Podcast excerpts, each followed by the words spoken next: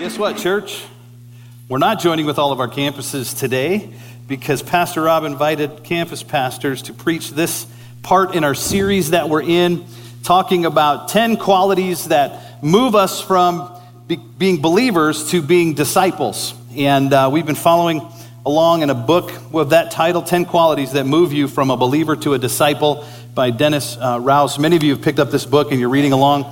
Uh, we still have some copies of it, and a few in, out at the Welcome Center. You can pick that up. I encourage you to do that and to uh, read along as we've been going week to week to week. This has been a great series. We've titled it Kingdom Culture, talking about how we live as disciples of Jesus Christ in this world. And we're about halfway through. This is week five of the series. And uh, in the first week, uh, we talked about how a person who is a disciple is someone who is passionately committed to Jesus. Not to a belief system, not to a philosophy, uh, not to a religion, but to a person. A disciple is committed to becoming more like Jesus Christ. In the second week, we talked about how disciples have an extraordinary love for people. And uh, it's a challenging message for us. It's challenging us to have a love that reflects the value that Jesus puts on every person in this world. And if we're a disciple, we're going to recognize that the two greatest commandments are to love God with all of our heart and to love people like ourselves. That's wraps up all of the commandments right there, Jesus said. Uh, a couple weeks ago, we, we had our hometown uh, weekend, home team weekend, where we had lots of different speakers and communicators at all of our different services, and they all talked about uh, how a disciple needs to have the heart of a servant, how we need to be willing to step out of our comfort zone, be willing to serve and make a difference in our world. And then last week, Pastor Rob talked to us about how a disciple is a person who is just, a person who is generous. And where a believer may step into God's grace, we may receive forgiveness, we may receive eternal life. If we're going to truly become a disciple, we then need to pursue justice and, and, generosity and recognize that, again, God blesses us so that we can be a blessing. So that's where we've been. And uh, looking forward to what we're going to talk about today. Another one of those qualities of living as disciples of Jesus. But before I tell you what that quality is, I'm going to keep you in suspense just for a couple minutes. And I want to talk to you about first why I think that this series matters. And isn't it important to know why we talk about what we talk about? I think that's super important. And um, I think sometimes in our, in our world we fall into this trap of thinking that, that all we need to do is believe in God. I've had many conversations with people, and the conversation comes around to, well, I, I mean, I believe in God.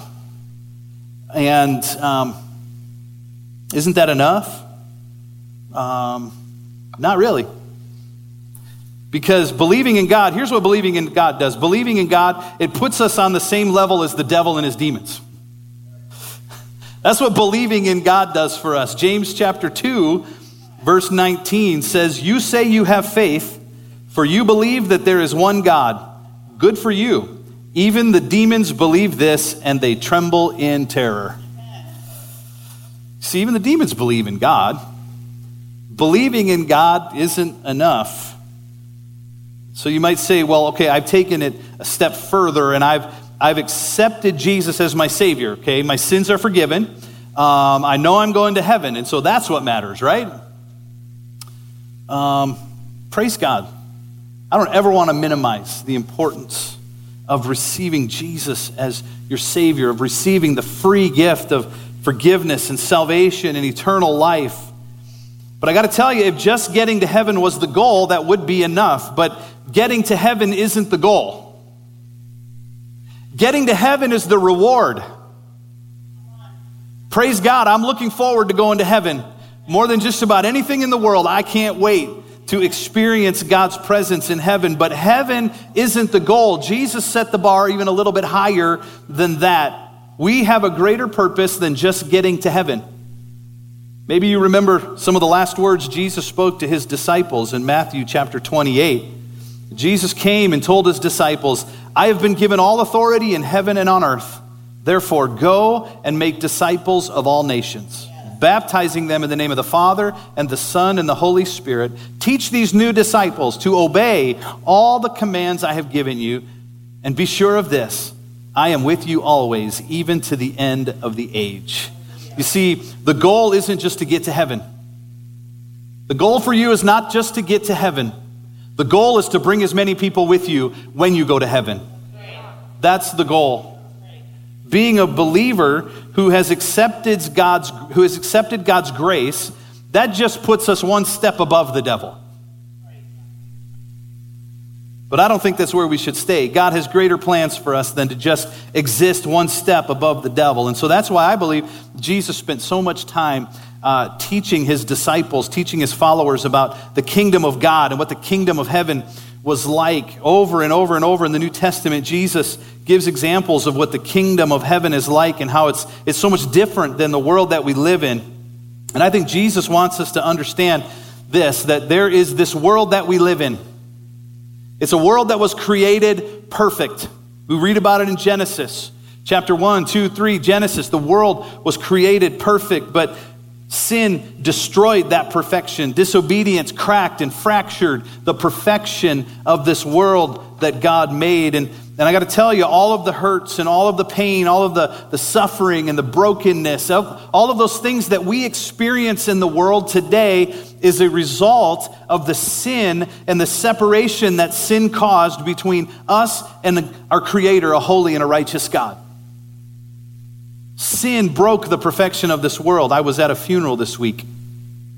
Somebody who died way too soon. And I was reminded again at this celebration of her life that, that this life that we live is so temporary. And this life that we live can be filled with, with fear, it can be filled with pain and sorrow when we're apart from God. But I was also reminded of something else. I was reminded that even in the middle of the brokenness and in the pain of this world that we all experience, there is another kingdom at work. There's another kingdom at work. There's another reality that, that overlaps this existence that we mistakenly, I think, so often refer to as the real world. See, we call this the real world, but that's not the way God talks about this world. In fact, in 1 Corinthians chapter 13, it says this Now we see things imperfectly, like puzzling reflections in a mirror. Maybe you ever think life feels that way sometimes? Like it doesn't make sense. Like, what am I missing? There's got to be more. There is. Now we see things imperfectly, like puzzling reflections in a mirror, but then we will see everything with perfect clarity. All that I know now is partial and incomplete, but then I will know everything completely, just as God now knows me completely. You see, there is another reality at work, and that other reality is the kingdom of God. And our mission as disciples of Jesus is to bridge the gap between the brokenness of this world and the perfection of God's kingdom that's coming. And if we're going to live out that reality, it's going to look different than how the world lives. I believe Christians should live differently than the world. I believe the way that we live should look different than what the world lives. And that's why we're talking about kingdom culture. That's why our lives need to reflect the culture of heaven. That's why our behavior should mirror the behavior of our Savior, Jesus Christ, instead of what often is such the destructive and misguided ways of living that leads so many away from God's best for their lives. Are you with me this morning? Do you want your life to reflect the greater reality of the kingdom of heaven, or do you just want your life to reflect the world around you? I grew up going to a, um, a small Baptist church in Grand Rapids, Michigan, South Kent Baptist Church. And uh, when I was growing up in church, when I was a, a little kid, we, uh, we used to have this thing called Sunday school. And uh, we would come to Sunday school, and as a kid, we'd go into these little classrooms, and they'd make us sing these weird songs. All these silly songs. And, and uh, like I was singing, singing about some of these songs getting ready for this week. I was singing, how about this one? Father Abraham had many sons. Anybody ever hear that? Many sons had father. Okay, don't sing anymore. It's going to get stuck in your head for like the rest of your life. Um, but I mean, I still remember as a kid think, singing that song, had many sons, had father. What about the girls? Like they had to sing, I am one of them. No, it's these songs are crazy, aren't they? They're just silly songs. How about this one? Um, maybe remember this one? It only takes a spark to get a fire going. Like they're trying to raise a bunch of little pyromaniacs. What, what are they teaching us with these songs? Oh. And then we had, uh, then, then we sang the spelling songs. Remember the spelling songs? I am a C, I am a CH, I am a CH. And then I couldn't remember it because I was just a kid and I didn't know how to spell all these words, right? But there was one spelling song that, um, that always did make sense to me. It was a simple one. Maybe you remember this one the B I B L E. Yes, that's the book for me. I stand alone on the Word of God, the B I B L E. Good job. Give yourselves a hand. That was good. Love it. That one I understood. The Bible, the Word of God. I stand on the Word of God, whether I stand alone or whether I stand with others. This is the only thing that I'm going to base my life on, and that's what we're talking about today because a disciple is governed by the authority of the Word of God. That's what we're talking about today. A disciple is going to live their life governed by the authority of God's Word. And that word governed stood out to me when I was reading the chapter in the book this week. And, and I couldn't help but thinking a couple years ago, when we were getting ready to remodel this room and, and, we did new carpet and new chairs and everything in this room, um, my friend Jason Whitehead and I uh, rented a semi truck and drove out to Michigan. And well, he drove, he drove, I rode. He's got the license. My license doesn't permit me to drive a big rig like that. But we went to pick up all the chairs that you're sitting in uh, today, which, by the way, are the most comfortable chairs of any River Valley campus you can go to. Pastor Rob even said so. So Congratulations for that. But as we were, uh, as we were driving, we had to deal with the fact that the truck that we rented would top out at about 68 or 69 miles per hour. Because the truck that we had rented, uh, tucked into that diesel powerhouse engine under the hood, was something called a governor, which limited how fast the truck would go. And so for 800 miles, we worked our way all the way to Michigan and back and uh, all at about 68 miles an hour while other cars were just flying by us and getting mad at us because it's all the faster we could go. How many of you know somebody that you think could use a governor on their car? How many of them are sitting next to you right now? but truth be told, the governor on an engine, it's not there to just ruin your drive, right? It's there to protect you from going too fast. It's there to maybe um, pr- provide the optimal fuel efficiency for the vehicle. There are reasons that that there are governors placed on engines. And, and I didn't come to talk to you about engines today, but it is just a simple illustration of one of the realities for us, and that's this in our lives, uh, there are things in our lives that govern our decisions, that govern our actions, that, that will be a predominant uh, influence over our lives. There's a governor that we have over our lives. And I'm challenging us today. I want us to take a look at our lives and ask ourselves, what is that thing that I'm giving the authority to have that influence in my life? What is that thing that I'm using as a limiter in my life to, to help me make decisions? And I hope today that, that you're going to join me in my desire for that thing in my life to be God and His Word, the, th- the one that created me, the one that knows me better than I know myself. You see, I want, I want God to have the predominant influence over my life. God is the one that knows everything, not me. God is the one that's all powerful, not you. God is everywhere all the time. God loves us. God cares for us. God is good. God is wise. God has revealed himself to us through his word. And that's good news for us today because we have a loving heavenly Father who created the universe. He created us. He created us in his image, but he didn't leave us without direction on this earth. 2 Timothy 3:16. It says all scripture is inspired by God it is useful to teach us what is true, to make us realize what is wrong in our lives. It corrects us when we're wrong, it teaches us to do what's right. I love what David wrote in Psalm 32. He said, The Lord says, I will guide you along the best pathway for your life. I will advise you and watch over you. I love that.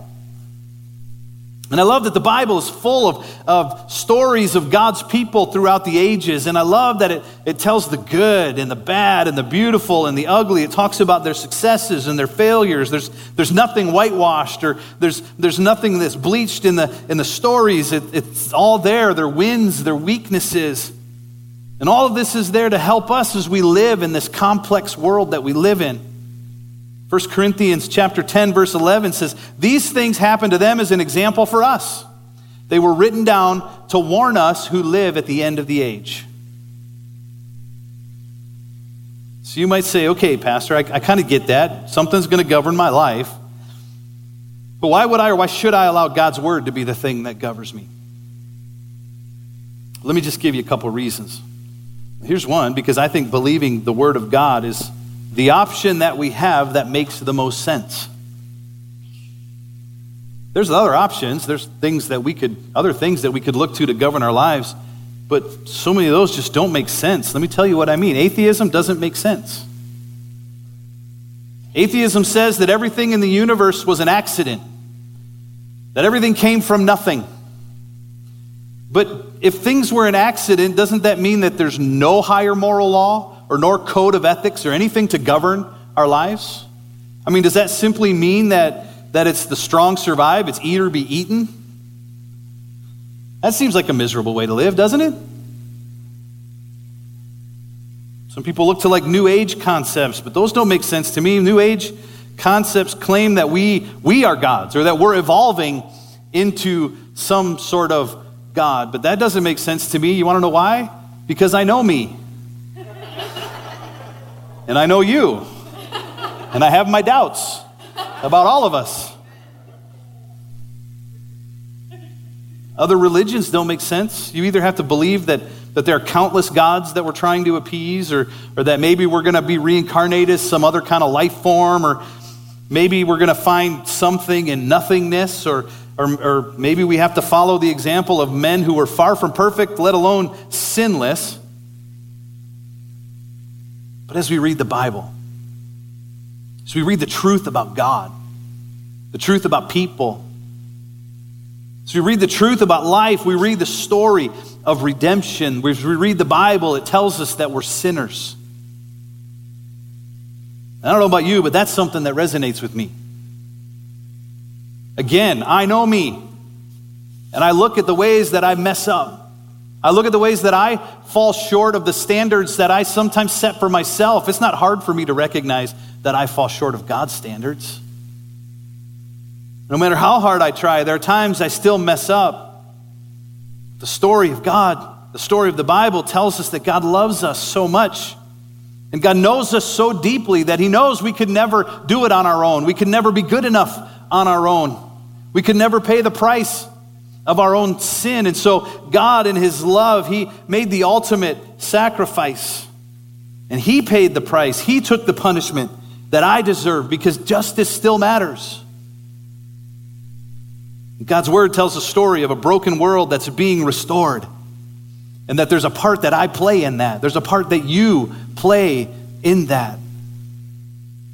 It makes sense to me that following Jesus is more than drudgery, it's, it's, it's the greatest adventure that I can live. It makes sense to me that the unchangeable truths in God's word, they apply today just like they applied thousands of years ago because human nature hasn't changed. And because human needs are the same. And the Bible speaks to those needs, so it makes sense. But that's not the only reason. Another reason that we can trust in God's word is that because the Bible is proven over time to be the most prophetically accurate book of all time. There are hundreds of prophecies written throughout the Old Testament concerning the birth and the life and the death and the resurrection of Jesus. These were written hundreds of years before any of these events ever took place. And all of them are fulfilled in the person and the work and the life and the death and the resurrection of Jesus Christ. And others may try to discount that, but the more we discover, the more we uh, evidence we find, the more we see that there's truth and that these things are accurate. I don't have time to go through all of these things. I encourage you enroll in our Alpha course later this year. It's one of the things we talk about in Alpha. I can't wait. Next year, Jamie and I are leading a team to uh, experience Israel. And uh, I hope that you consider coming with us to our, our, Global Experience Israel. Registration opens in just a couple weeks. And uh, we'd love for you to come with us to Israel. I can't wait to see the places where, where Jesus walked, where his footsteps fell. I can't wait to see that with my own eyes. I'd love for you to join us as we do that. Another reason that I think we can trust God's word is, is that Jesus himself always referred to the word of God as the final authority. Jesus always referred to the word of God as the final authority. Others question the Bible, others still question the Bible, but Jesus never did. In fact, Jesus perceived the importance of God's word probably more than any other. In Matthew 4 4, Jesus answered, It is written, Man shall not live on bread alone but on every word that comes from the mouth of God to Jesus. God's words were life itself. In Mark 13, 31, Jesus said, Heaven and earth will pass away, but my words will never pass away. Never. That's how our Savior viewed God's word. And Jesus knew that God's word was the final word in any conversation. And I love, did you ever notice that when Jesus spoke, Jesus didn't use the phrase, the Lord says to you. He didn't say, Thus saith the Lord, or anything like that. You know what he said? I tell you this. Jesus said, I tell you the truth. see, Jesus was speaking God's word because Jesus is God. And Jesus understood the power and the authority of his word. And I believe that that's a place that, that you and I need to come to if we're truly going to be disciples of Jesus. If we're going to make the shift from becoming a believer to becoming a disciple, you're going to have to decide to use the Word of God as your lens for viewing every person, for viewing every possession, for, view, for, for every pursuit of your life. And it's a choice that we make. It's what Jesus taught his disciples in John chapter 8 when Jesus said to those Jews who believed him, If you abide in my word, you are my disciples indeed, and you shall know the truth, and the truth shall make you free. Another translation to the Jews who had believed him, Jesus said, If you hold to my teachings, you are really my disciples. Then, catch that word, then you will know the truth, and the truth will set you free. You see, sometimes I think we get it backwards. I think we tend to live our lives with kind of this thought that, okay, once I understand everything, then I can believe it. Once I have it all figured out, once it all makes sense to me, then I can move forward. That's the way the world thinks. That's not kingdom thinking. You see, kingdom thinking is upside down, backwards, turned around. If you're going to think the way of the kingdom, Jesus is teaching us this. You need to believe, and then you will understand. If we believe and trust God, then the Word of God will make sense and the truth of God will set us free. This is so important. You see, belief comes before understanding. We want, we want to understand it all before we believe it. But Jesus says, no, believe it, and then you're going to understand it. Trust precedes illumination. Just like when you walk into a dark room I mean, if you walk into a dark room, you're trusting that there's not something there that you're going to trip over before you turn the light on. Or if you've been watching Stranger Things, that there's not something in that room that's going to eat you before you turn the light on, right? But once you step in, you trust.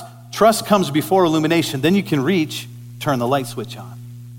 And in the same way that we trust when we're stepping into the dark room before we turn the light on, trust comes before illumination. We need to trust God if we're ever going to understand what His truth is.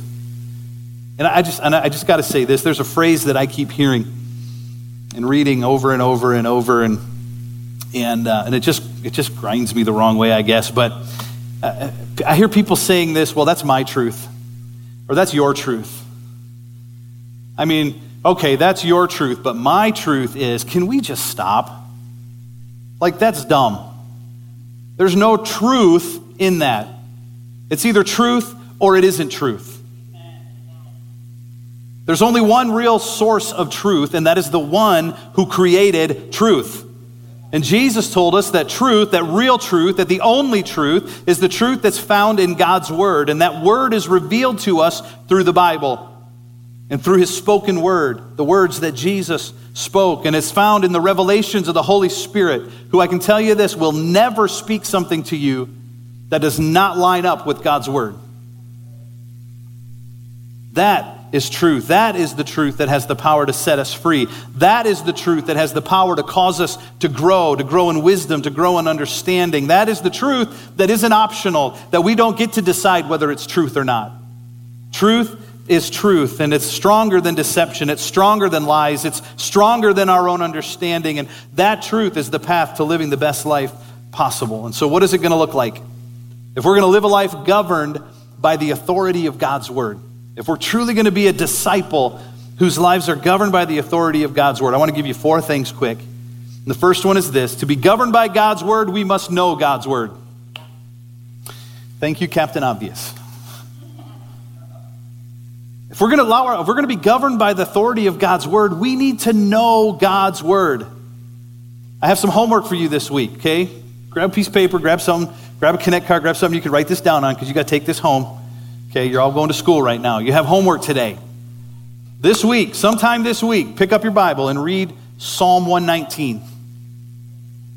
Read Psalm 119. Yes, it is the longest chapter in the Bible. In the whole chapter, pray as you're reading it that God would give you a heart after his word like David. Because all through Psalm 119, you will hear the echo of David's cry of his heart saying, Lord, I want to know your word. Lord, I trust your word. Lord, I need to know your word. God, I'm never going to let go of your word. In Psalm 119, verse 10 and 11, David said, I seek you with all my heart. Do not let me stray from your commands. I have hidden your word in my heart that I might not sin against you.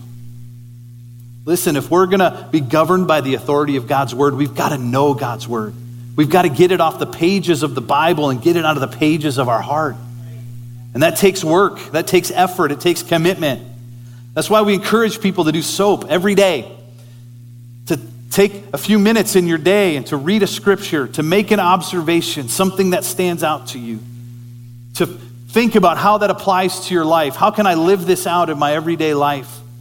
And then to take a few moments to just pray and ask God to help you do that. Soap, it's a tool. It's one of many tools, but it's a tool that you can use to get the Word of God inside your heart. So that's the first one. The second thing is this to be governed by God's Word, we must choose to exalt the Word over our feelings. Anybody know somebody in your life that lives their life with the only rudder steering the ship, their emotions? There's a lot of people that live that way in this world. I tell you what, the, the, the, the, if it feels good, do it philosophy of life is alive and well in our world today. But if we're going to live governed by God's word, we cannot allow ourselves to be driven by our emotions. And I know God created us with emotions and, and that those emotions, they serve a purpose. And so I'm not saying that emotions are wrong or that they're bad, but what I am saying is our emotions need to be submitted to God or they almost always will lead us in a wrong direction. Don't live your life being directed by your emotions. Believers may continue to be controlled by their emotions, but disciples must be controlled by the truth of Scripture. They need to make the choice based on the truth of God's word, not on their feelings. The third thing is this to be governed by God's word, we must move from only hearing the word to obedience. We've got to move, we've got to shift from just being hearers of God's word to being ready to step out in obedience. Believers will hear messages, they'll read passages of scripture, they will then wait to be moved. Or they'll wait to be convinced that it matters to them, or they'll wait until all their questions are answered. But disciples, disciples have a predisposition to action on what they hear. It's not enough just to hear it, we've got to do it. We've got to be moving forward. Disciples don't come to church to be entertained. Disciples come to church to be directed by God to action. That's what disciples do. Disciples are already moving forward. They're eager to do whatever God tells them to do. We want to be disciples. We're raising up disciples, not just believers. James 1:22 tells us be doers of the word and not hearers only, deceiving yourselves. It's not enough just to hear it. We got to do it. The fourth thing is this, to be governed by God's word means we must believe his word never fails regardless of the circumstances. This is so important.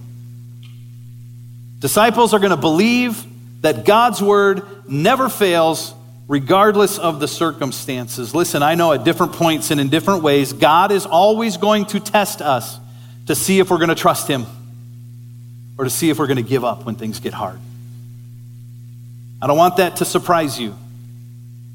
If you read through Hebrews chapter 11, the chapter of the heroes of the faith, you can read through that chapter and you're going to read about all these men and women who did not have it easy. They went through hardships, they went through difficulty, they went through testing. And the one thing they all had in common is this they refused to give up, and they never quit trusting God. And sometimes God miraculously showed up. And sometimes God miraculously delivered them from whatever it was that they were walking through. But sometimes God didn't. Sometimes they died without receiving the promise. But they never gave up. And they knew, all of them, that God was trustworthy, that God was going to be fully faithful in this life, but God was going to be eternally trustworthy in the next. Remember, this is the world that we don't see clearly yet. This is the world where things don't make sense. This is the world where we don't understand everything and we never will. The next one is when we see clearly. God's word is truth, God's promises are sure. And I believe, even though sometimes it may seem like God is slow to answer, when we allow our lives to be governed by the authority of His Word, His Word will always accomplish His will in our lives. Let me read one more scripture for you from Isaiah chapter 55. This is the Word of God. For my thoughts are not your thoughts, neither are your ways my ways, declares the Lord. As the heavens are higher than the earth, so are my ways higher than your ways, and my thoughts than your thoughts. As the rain and the snow come down from heaven and do not return to it without watering the earth and making it bud and flourish so that it yields seed for the sower and bread for the eater, so is my word that goes out from my mouth. It will not return to me empty but will accomplish what I desire and achieve the purpose for which I sent it. We can trust God's word. We can stand on God's word. We can be faithful to God's word. We can know that God's word never fails. Let's pray together. God, I thank you for your word. God, I thank you for this room filled with believers moving to disciples, filled with disciples longing to be like their Savior. God, today I thank you for your word. God, I thank you for the parts we understand and the parts that we don't. God, I thank you that all of your word is true and that we can trust it and that we can allow our lives to be governed by the authority of God's word. So, Lord, I pray that we would be committed to doing that. Even when it's uncomfortable, even when it messes with our happiness, even when it messes with our understanding, I pray that we would submit ourselves to you. Because you are good and you are God. And your ways are higher than our ways. And you're going to accomplish exactly what you want to do through your word. Lord, I thank you. Lord, I thank you. In Jesus' name. Amen. Amen. Let's stand together, church. Let's take a moment, prayer teams. You can come and join me across the front as we get ready to close our service today. I have these two challenges for you as we leave today. First of all, is this if you are here today and you've never surrendered your life to Jesus, maybe you're Maybe you're here and you're not even sure what this is all about, but there's something in your heart where you're just you just know that you need to get right with God today. I encourage you, don't ignore that. Respond to that today. And I invite you to come in just a few moments when we close. Others will be coming as well for lots of different things. But if you need to get right with God today, come and pray with one of our prayer teams. They'd love to just lead you in a prayer of surrender to Christ, of recognizing that we fall short of God's standard, but that God has made a way for us to be restored to relationship with Him. And I encourage you to do that. My second challenge is for all of us today. And that's this it takes work to get the Word of God from these pages to these pages. But let's be people that are committed to doing what it takes. Maybe it's joining one of our men's promise principle groups. There's a group of guys on Thursday night that meet here every Thursday and they open the Word of God together. You don't have to know all the answers, you don't have to have it all figured out. You do it together. You just read God's Word and you let it speak to you. I challenge you to do your soap. Just sounds weird, doesn't it? Do your soap. Do it. Get the Word of God in your heart. What are you going to do this week? Psalm 119. Read Psalm 119, and as you read it, pray that God would give you a heart after His word, like just like David's. Amen. All right, church, we love you. We believe God's got great things for you this week. Have an amazing week serving the Lord. We will see you back next week as we move, continue to move on this series. God bless you. Have a great week serving the Lord.